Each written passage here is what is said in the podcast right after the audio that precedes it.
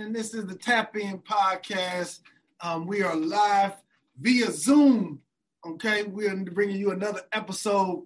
Um, I recently got in touch with this gentleman via Instagram, and as everybody knows, I'm a big fan of, of Nipsey Hussle. And then I seen this picture on Instagram, and I said, "What is this?" So I tapped on it, and it was a book um, that Nipsey Hussle, his face was on it, and then the title was "The Marathon Don't Stop: The Life and Times of Nipsey Hussle." And I'm like, "Hold on, what is this?" And then I tapped on a picture, and I seen he had a bunch of different rap artists on uh, endorsing the book, and I said, "I got to get this guy on." Ladies and gentlemen, welcome Robert Kenner. How you doing, man? I'm good, man. I'm blessed to be tapping in with Tapped In, man. That's right. Appreciate I appreciate, appreciate you, man. Yeah. Yeah. Yeah. So, and so did you get to read the book? Did you mess with the book? Man, like, so I'm on. Um, I started. I bought the. As soon as I, I I got the seen the Instagram post, I went on Amazon and bought the book right away. I'm on uh, chapter nine right now, so I'm almost oh, done okay. with it. Yeah, yeah, I probably had it about a week, so I'm, I'm I'm going through it like crazy. Every time I get a second, I, I at least try to read a chapter or two. Wow, well, I appreciate it. Take your time with it, man. I think speed reading is overrated. I'd rather somebody absorb it than rush through it, you know. But I, appreciate you. Yeah, yeah, no, definitely. The one of the things that um that I really I really needed for me is the the intricate details from the very beginning that I love mm. that you touch on. Um and and just about him starting and how Cobby uh was it Cuzzy Capone or Cobby Capone? Cuzzy. Cobby Supreme, Cuzzy Capone. Okay, okay. Yeah, yeah, yeah, yeah. Yeah, so I loved how you were being able to tell that story on how he got started and how he was um he was able to connect with DB, which is Dexter mm. Brown, yeah. um, from the very beginning. Yeah. How did you get those stories? How did you find that information out?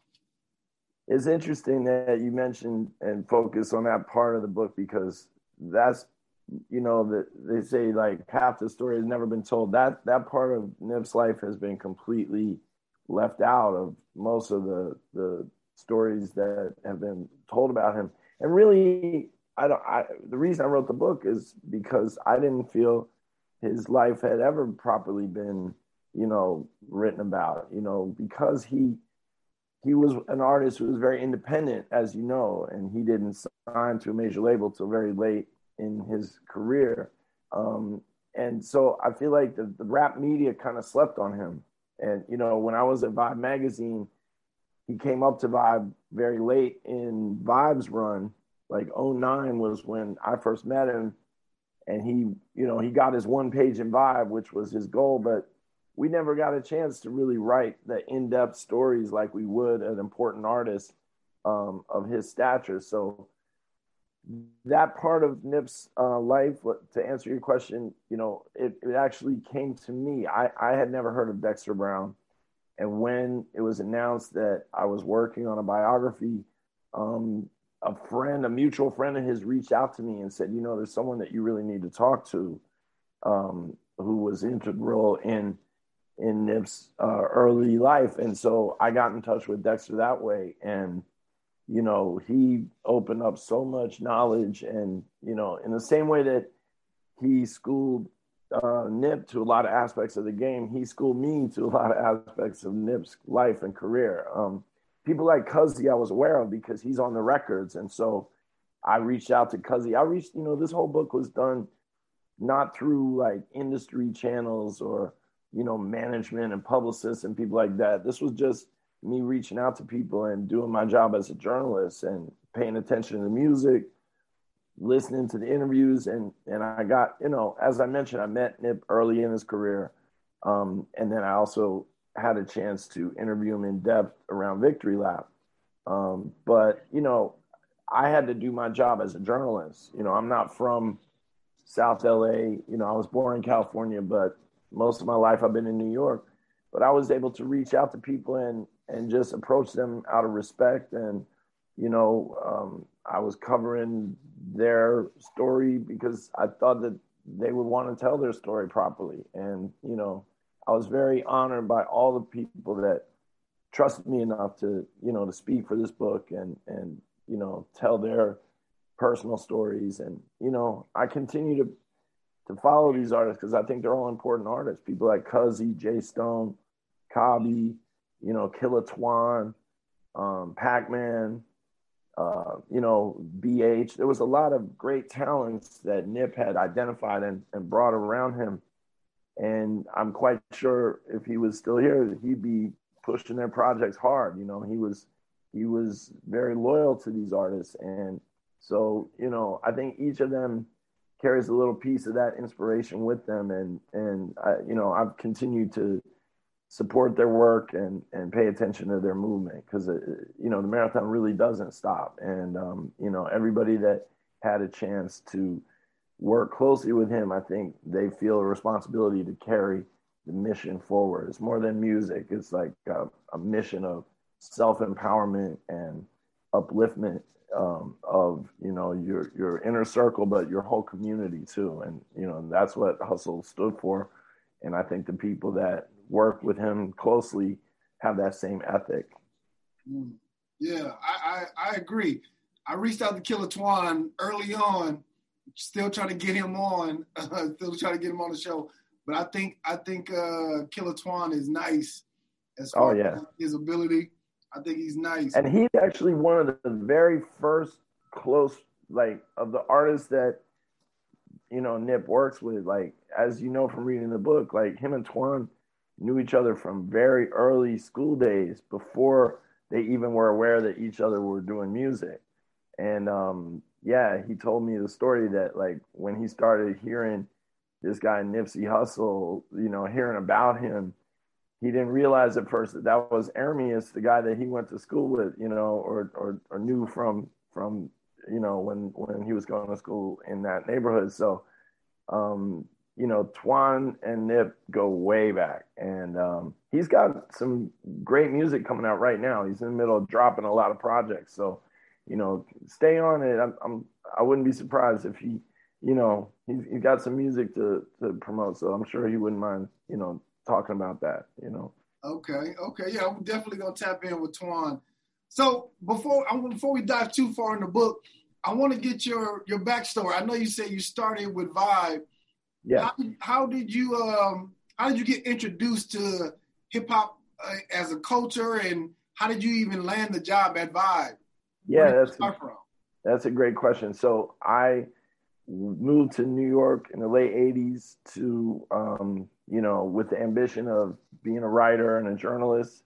At that time, what I thought I wanted to do was be at Rolling Stone. That was all I knew, like for like music journalism and you know, I, I did get like one job interview at Rolling Stone, but they were trying to talk to me about like other magazines that they had going on and stuff. And I, I only wanted to do music. And they were doing like Men's Journal, and I was like, mm, I'm okay with that. But basically, I was, um, I went to college for English. You know, I studied English, so I knew I was a writer. Um, that was always my ambition, but I love music. So I was working in a record shop on weekends I was DJing in clubs, um, you know, and when I, you know, in my day job, I was working at an art magazine. So it wasn't like a music thing, but I was learning about the craft of, of writing and journalism and working with other writers and, you know, just getting my skills up. But then I heard that Quincy Jones was starting a magazine called Vibe. I read about it in a trade magazine called Magazine Week. It's like you know, I don't know if they still publish it, but at the time that was like how you knew what was going on in the industry. And so I started writing letters to the guy. It, it, it said the name of the editor, this guy, Jonathan Van Meter. And I started writing him a letter every week. I was like, I got to get on with Vibe. And, and my thing at the time, I was into hip hop, but really I was more into reggae and dancehall. That was my passion, you know, and that was the record shop I was working in was like a Jamaican music shop. And I would DJ a lot of that music. I knew a lot of artists, and New York has a big Caribbean, you know, culture. So, in New York, you would see a lot of the artists and you know artists. You remember KRS One just had the Verzuz the other day. Yeah. You know he he would he would always be hanging around the record shop. He shot a video down the block, and you know his some of his young proteges, you know, were friends of mine. So it was like a reggae and hip hop were very close at that time, especially in New York and Shinehead, people like that. So anyway, I pitched a story on Supercat, who also just had a Verzuz last week. And Supercat at that time had just put out a big album called uh, Don Dada, which some people might remember. He had that Dolly My Baby, and you know, Puffy did an early remix, him and Biggie. So I wrote about Cap for the first issue of Vibe, and they must have liked the story um, because a year later they just did one test issue in '92, and you know a year later when they launched for real, they reached out and offered me a job. So that's I got down with the startup team of Vibe. Quincy Jones, you know, was changing basically American culture with that magazine. Like he he had the vision that hip hop needed a publication like a Rolling Stone for rock and roll you know, but for hip hop and and all forms of, you know, black music and you know, DJ music, whether it's R and B, dance music, reggae, and you know, so I got on with that Supercat piece, but I was working on all kinds of uh, articles in my job as um, senior editor at Vibe, and I worked with so many amazing writers.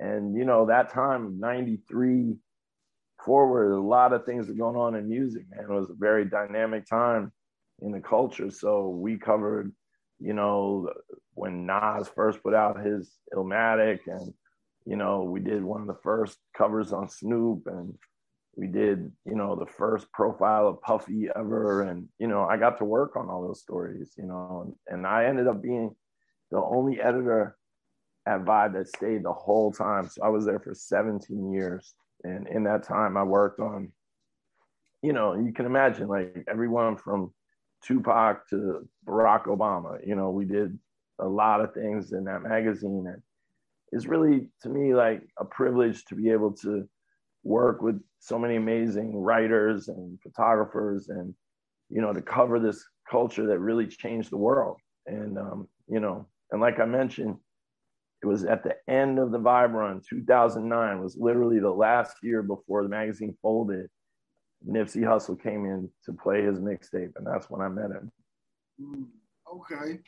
So, Vibe, I want to go back on Vibe because I remember as a kid watching the Vibe or getting the magazine, reading the articles, seeing who was on the cover. Like, yeah. I remember that was the Instagram of the time. Uh, yeah, that's true yeah, it was a Vibe magazine.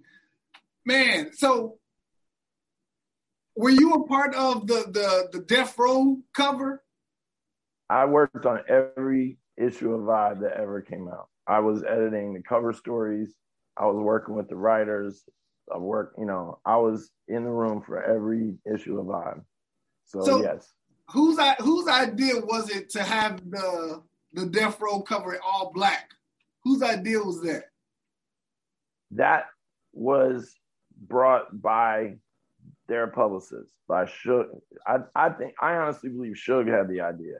Um, but yeah, they they offered to do a cover with Dre, Suge, Pac, and Snoop on one cover. And they specified that they wanted the logo to be red. They definitely said that.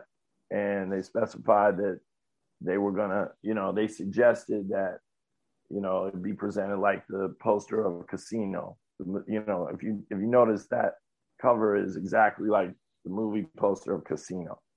So that was really something that Death Row brought to us.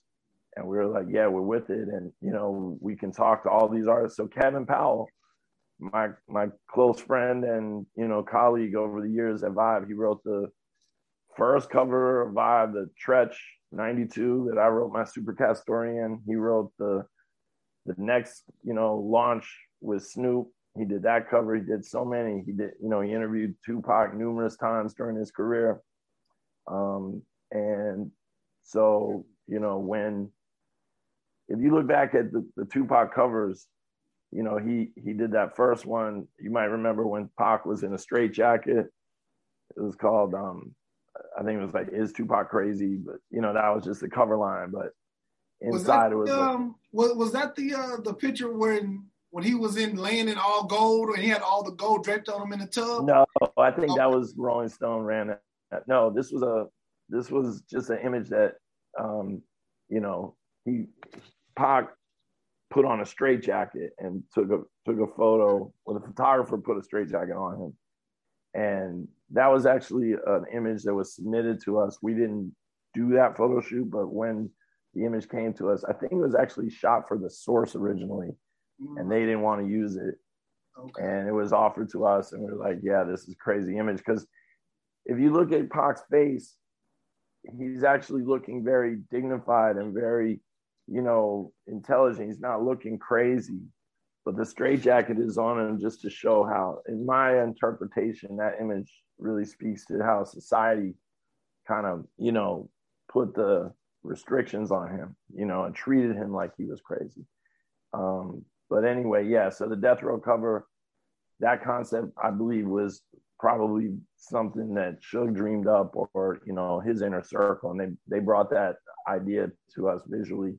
And you know, we had the opportunity then to speak with all the people on that cover at a moment when there was, you know, the most important label in the in the planet. You know, I mean, um, and Kevin went out there. That's a very remarkable article. If you go back and read it today, it's mind blowing. I mean, you know, think about that moment in time. Like Dre is making classics.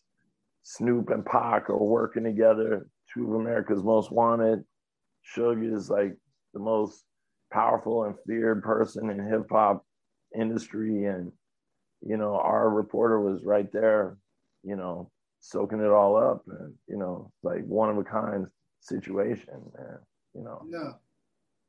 And it's it's it's um it's fascinating to see how you tied the Nipsey story, him growing up in that era, in and that that era having such an impact on his his musical career as well. Um, it, it, it was it was crazy to see because Nip is what a couple of years younger than I am, and so He's I born know, in '85. Yeah, born yeah. in '85. Yeah, yeah. So he, so I remember I remember those times, um, but I wasn't in the street at those times, so it probably had a different impact on him than it did on me um, how difficult was it to uh, to write this this book? Well, I would definitely say it's the most challenging project I've ever taken on, um, and the most important, I believe, also because, like I said earlier, Nipsey Hussle's story was never properly told. Like he gave a lot of interviews on video. Um, he he he seemed to talk to just about any video journalist that showed an interest. Like he he always made time to do interviews in all kinds of platforms, big radio stations and little round the way DVD guys. Like he was he was speaking directly. He understood, and this was something Dexter Brown taught him actually the power of like using video and social media to connect directly to his his fans. But he didn't do a lot of like magazine profile type pieces and so like the story hadn't really been laid out like so i thought it was very important as a you know a professional music journalist my most of my life i knew what hadn't been done for him you know the base like you say like his development tell the whole story not just like a wikipedia but really put him in context of American history and LA history and hip hop history because he was a he nobody loved hip hop more than Nipsey Hussle. Like, you know, that's one thing I can say for sure. He loved this art form so much, always aspired to be a rap star, even from a very young age. And, you know, he, he talked about like he wanted to be like Kris Kross or or Bow Wow at one point. And funny enough, the the record that a lot of people first heard from him was a flip of Kris Kross beat uh, for Jump. You know, Hussle in the House is is a sample of Kris Kross. So oddly enough, that Kris Kross inspiration came through. Um, but yeah, it was a challenging book to put together, not least because I felt a great responsibility to get it right, you know, and um, I know how important of a figure he is. I believe he's one of the most important and misunderstood artists in hip hop ever. Yeah, absolutely. Absolutely. And so I think I think uh to to and I forget what chapter it was, but you could tell that when Nipsey was evolving, his music life and his street life, like it was like a strain on him being pulled each way and him trying to navigate those street politics, but also he knew that he was evolving, doing something even greater than himself with the music. And so yeah. and I loved how you you you told the history of LA as well. I was it was things that I didn't even know um, as far as the the street name George Crenshaw and Jonathan Slauson. Yeah, was yeah, a yeah. banker and wasn't was a real estate, and it was just like these are the streets that we hold on to and we try to protect with our life when they really have no uh, we have no ownership of these streets in retrospect. Yeah. yeah. I'm I'm glad you picked up on that. I put a lot of LA history into the book because I wanted it to really come through. Like like one of the things that Nip was so focused on was ownership, right? And you know, him and his brother were able to actually buy back the block. A lot of people rap about that concept of buy back the block, but they literally purchased the strip mall that they used to get you know chased out of for for hustling and and and it's like such a powerful story to understand that and you know even until now people that were affiliated with nip are still you know committed to like creating more ownership for the residents of south la the, the gentleman david a gross who helped the financing to to do that deal on the strip mall he has a, a fund called Own Our Own, and I think it's important for your audience to be aware of that. They he's still doing things that are very important, and I encourage people to check out Own Our Own. It's basically a concept called crowdfunding, where even if you know normally to participate in a big real estate deal, you have to have a lot of cash to to play in that field, but David A. Gross has put a lot of effort into making it more accessible. So if you want to even just invest $1,000, which is not a small amount of money, but it's a lot less than normally would be required to invest in a big real estate fund. Uh, it is possible to do that through Own Our Own. So I, I encourage people to check that out. Um, if, if you want to get involved in like ownership and you know building generational wealth and all the things that Nip spoke on in his music, it is possible to do. Yeah. How long how long did it take you to, to write this book? Uh, it was an intense period of about three years. Um, basically from the time that, you know, I like the moment I knew I had to write the book was the the victory lap interview, you know, and when I spoke with Nip for over an hour, um, it was such a mind blowing conversation. And, you know, our, our assignment was to make like a five minute YouTube video out of that. You know, I was like, how are you possibly to do justice to this conversation that way? So, you know, that, that video did come out. We, we cut it down and it's a cool video, but I was like, there's so much more that needs to be done here. But in another sense, I I think I've been preparing for it my whole career. You know, a lot of the things that I learned working at Vibe went into this book, and certainly my first meeting with Nip in 09, you know, that was like 11 years before the book came out, 11, 12 years. So, you know, I've been working on it in a sense for a long time, but the intense period of putting it together was, you know, about a three year process. Wow. Have you uh have you got to spoke um have you spoken to uh Black Sam? Yeah, yeah. He he he was interviewed. You know, there's quotes from him in the book, and also um, uh, Samantha, his sister, as well. Yeah, Black Sam doesn't come out a lot. I, I'm, I'm, um, I haven't. I've been reaching out to a bunch of different people, and I haven't had anybody who's whoever just has direct contact with Black Sam. He seems like, and I, I, I understand he kind of just wants to just get away and just do his his thing. But um, I, and one thing that I, I really wanted to know is I know Nip always talked about how he went to jail, and mm. and I always wanted to know like what was Black Sam doing that he went to jail? Like what could he have been doing? But finding out from the book, like he was an immaculate hustler, businessman, whatever word you, you want to put on it. But yeah. Black Sam was a hustler by every sense of the word. And remains so. He's he's carrying forward that mission, you know, the, the marathon clothing and marathon cultivation. There's so many businesses that Sam is still keeping going. But, you know, he was also a big inspiration to to Nip and and you know, I think had a, a big influence over him to, you know, keep on the right path in life, you know, because obviously you know, as you mentioned, like there was a period in in Nipsey Hussle's career where he was, you know, pulled in two directions, and his brother didn't want to see him go the wrong way, you know, and and he was very clear about that, and you know, he was showing him a way to make money by hard work and determination, and you know, I think that that was a big impact.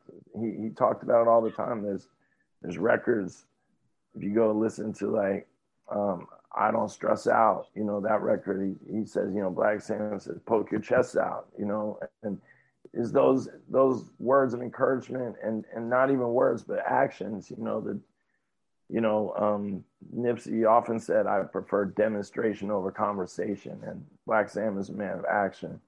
So I was very privileged and honored that he spoke with me. Um, and yeah, his words are, you know, very powerful in the book. And, um, you know, we've all heard the tribute that he gave at the Staples Center as well. You know, he, he's, he chooses to speak when he chooses to speak. And, you know, it's a great honor to have had a conversation with him. Okay. What other, um, I, I read, I don't know, on the sleeve that you wrote a bunch of different books on um, hip hop hip hop icons. What is it? Um, let me ask you this first. What did you learn? Did you learn anything new um, about Nipsey in, in doing this book? Oh, so, many, things. I, I it was a profound learning experience. The whole process of doing the book. First of all, like I mentioned, the the whole conversation with Dexter Brown blew my mind, and and understanding, you know, the real journey that that Ermias Asghedom you know, went on, you know, how long he had it in mind to become a successful artist and and support himself and his family in that way. Um, one of the most mind blowing conversations I had was with um, his his high school classmate Rallo Styles, who is a producer that's credited on Victory Lap, um, and you know many other projects crenshaw you know he, he made a lot of beats because you know he and nip went to high school together and um, you know worked closely throughout Hussle's career. But when he told me his story of the the record that they made together which found its way this was before he was even named nipsey hussle by the way. He was rapping under the name concept at the time. And Concept is on a record with Rallo Styles and another artist from LA. They made this song, which found its way to Afeni Shakur.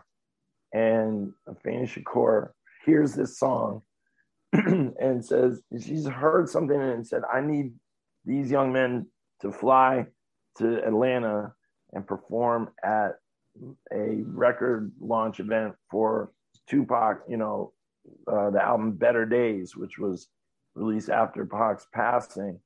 But Afeni, you know, actually reached out and you know rode in a in a van from the airport to Stone Mountain where the event was going to be and held a conversation with young Nipsey Hussle. Like, you know, you can't make this stuff up, you know, like the destiny that connected him to, you know, the, the woman that, you know, was obviously more than just Tupac's mom. She was an icon in the civil rights movement. She was, you know, a member of the Black Panther Party. And, you know, and even in the van ride from the airport, you know, Pac's um, stepfather Mutulu calls up from behind bars and is having a conversation with him. Like, you can't make these things up, you know. Um, and then he goes on to say, I'm the Tupac of my generation. There was a lot behind that, and people didn't know until you know I was able to have that conversation with Rallo and put it together, and you know, so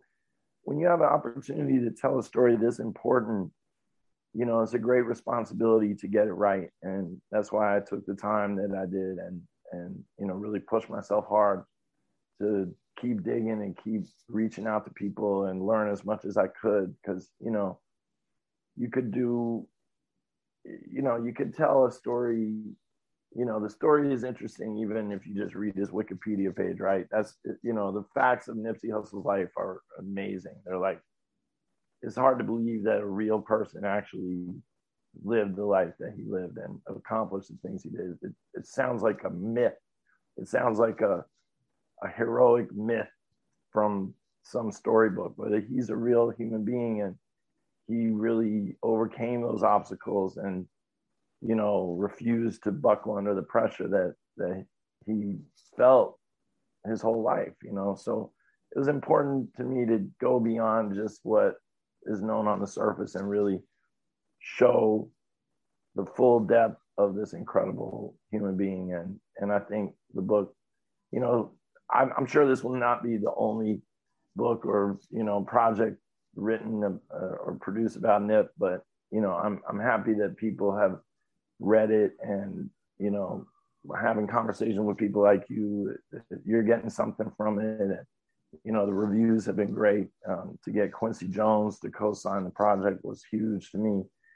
Questlove and Touré and all you know many of my journalistic peers that have you know read the book and given me the thumbs up. It, it means a lot to me you know. And um, every day in my instagram just like we got in touch you know people are dming me their personal experiences of reading the book. People said that they might have read it during a difficult time in their life and got some inspiration or shed a tear or whatever it is. You know, it, it means a lot because, you know, writing a book is a marathon and um, it's hard work. And I'm just happy that people have embraced the book and, you know, seem to really like it. And, you know, there, there will be a new edition actually coming out next year, a paperback um, in March. This is the first time I'm talking about it, so a little scoop for you. Um. Yeah, it'll be like an updated um, paperback edition coming in March. So you know, keep an eye out for that. Okay, all right. Well, yeah, man, it was. This is a great book. Those intricate stories that only the people who were there know was great. I love the cover of it the the cover is is it almost feels like his face is jumping off of the cover. So I love the book. Um, what other books are you working on? Can you can you give us that?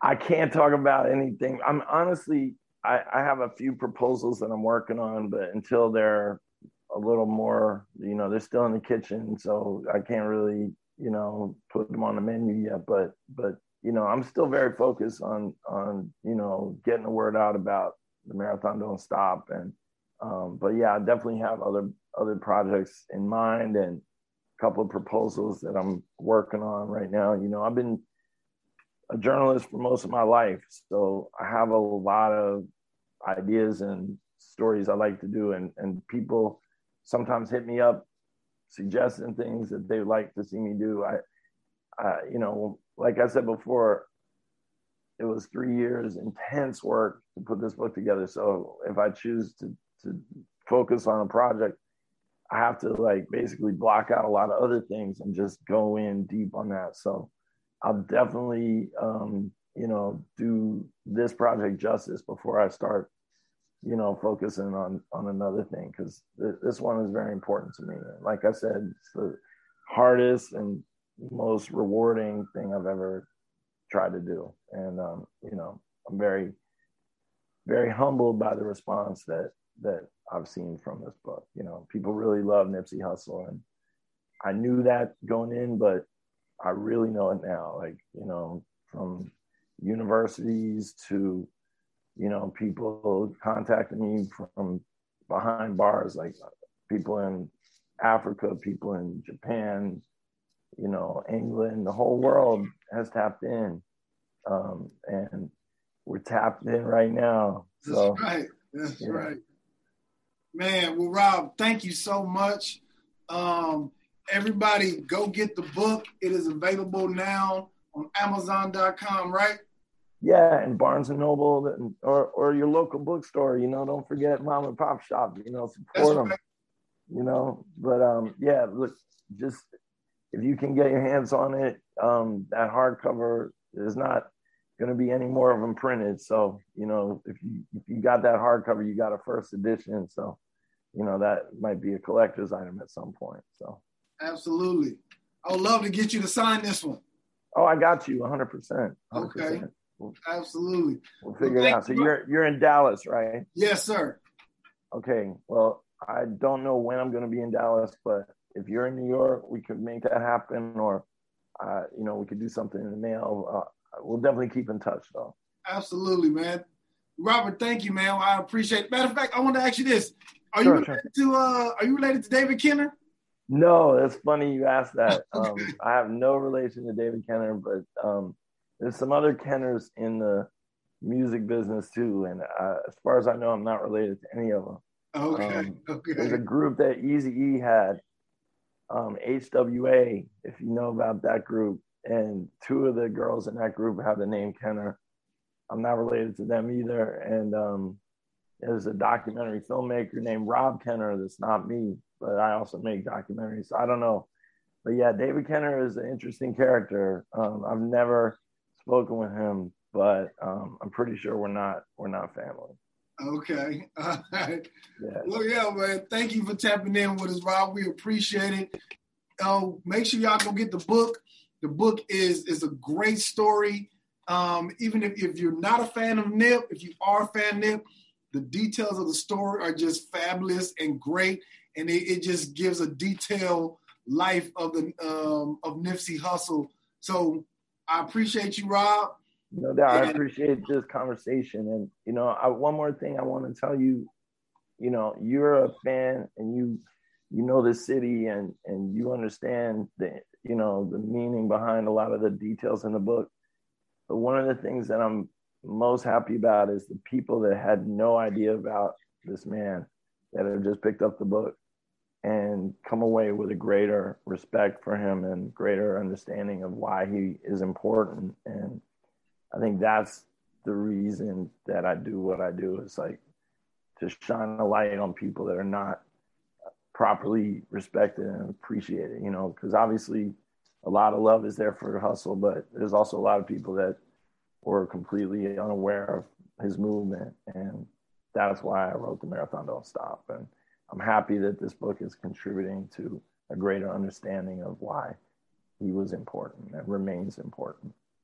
Yes, yes. Well, the Marathon Don't Stop, The Life and Times of Nipsey Hussle is available now when you buy books. Yo, man, thank y'all for tapping in. This has been the Tap In Podcast. All right, much respect.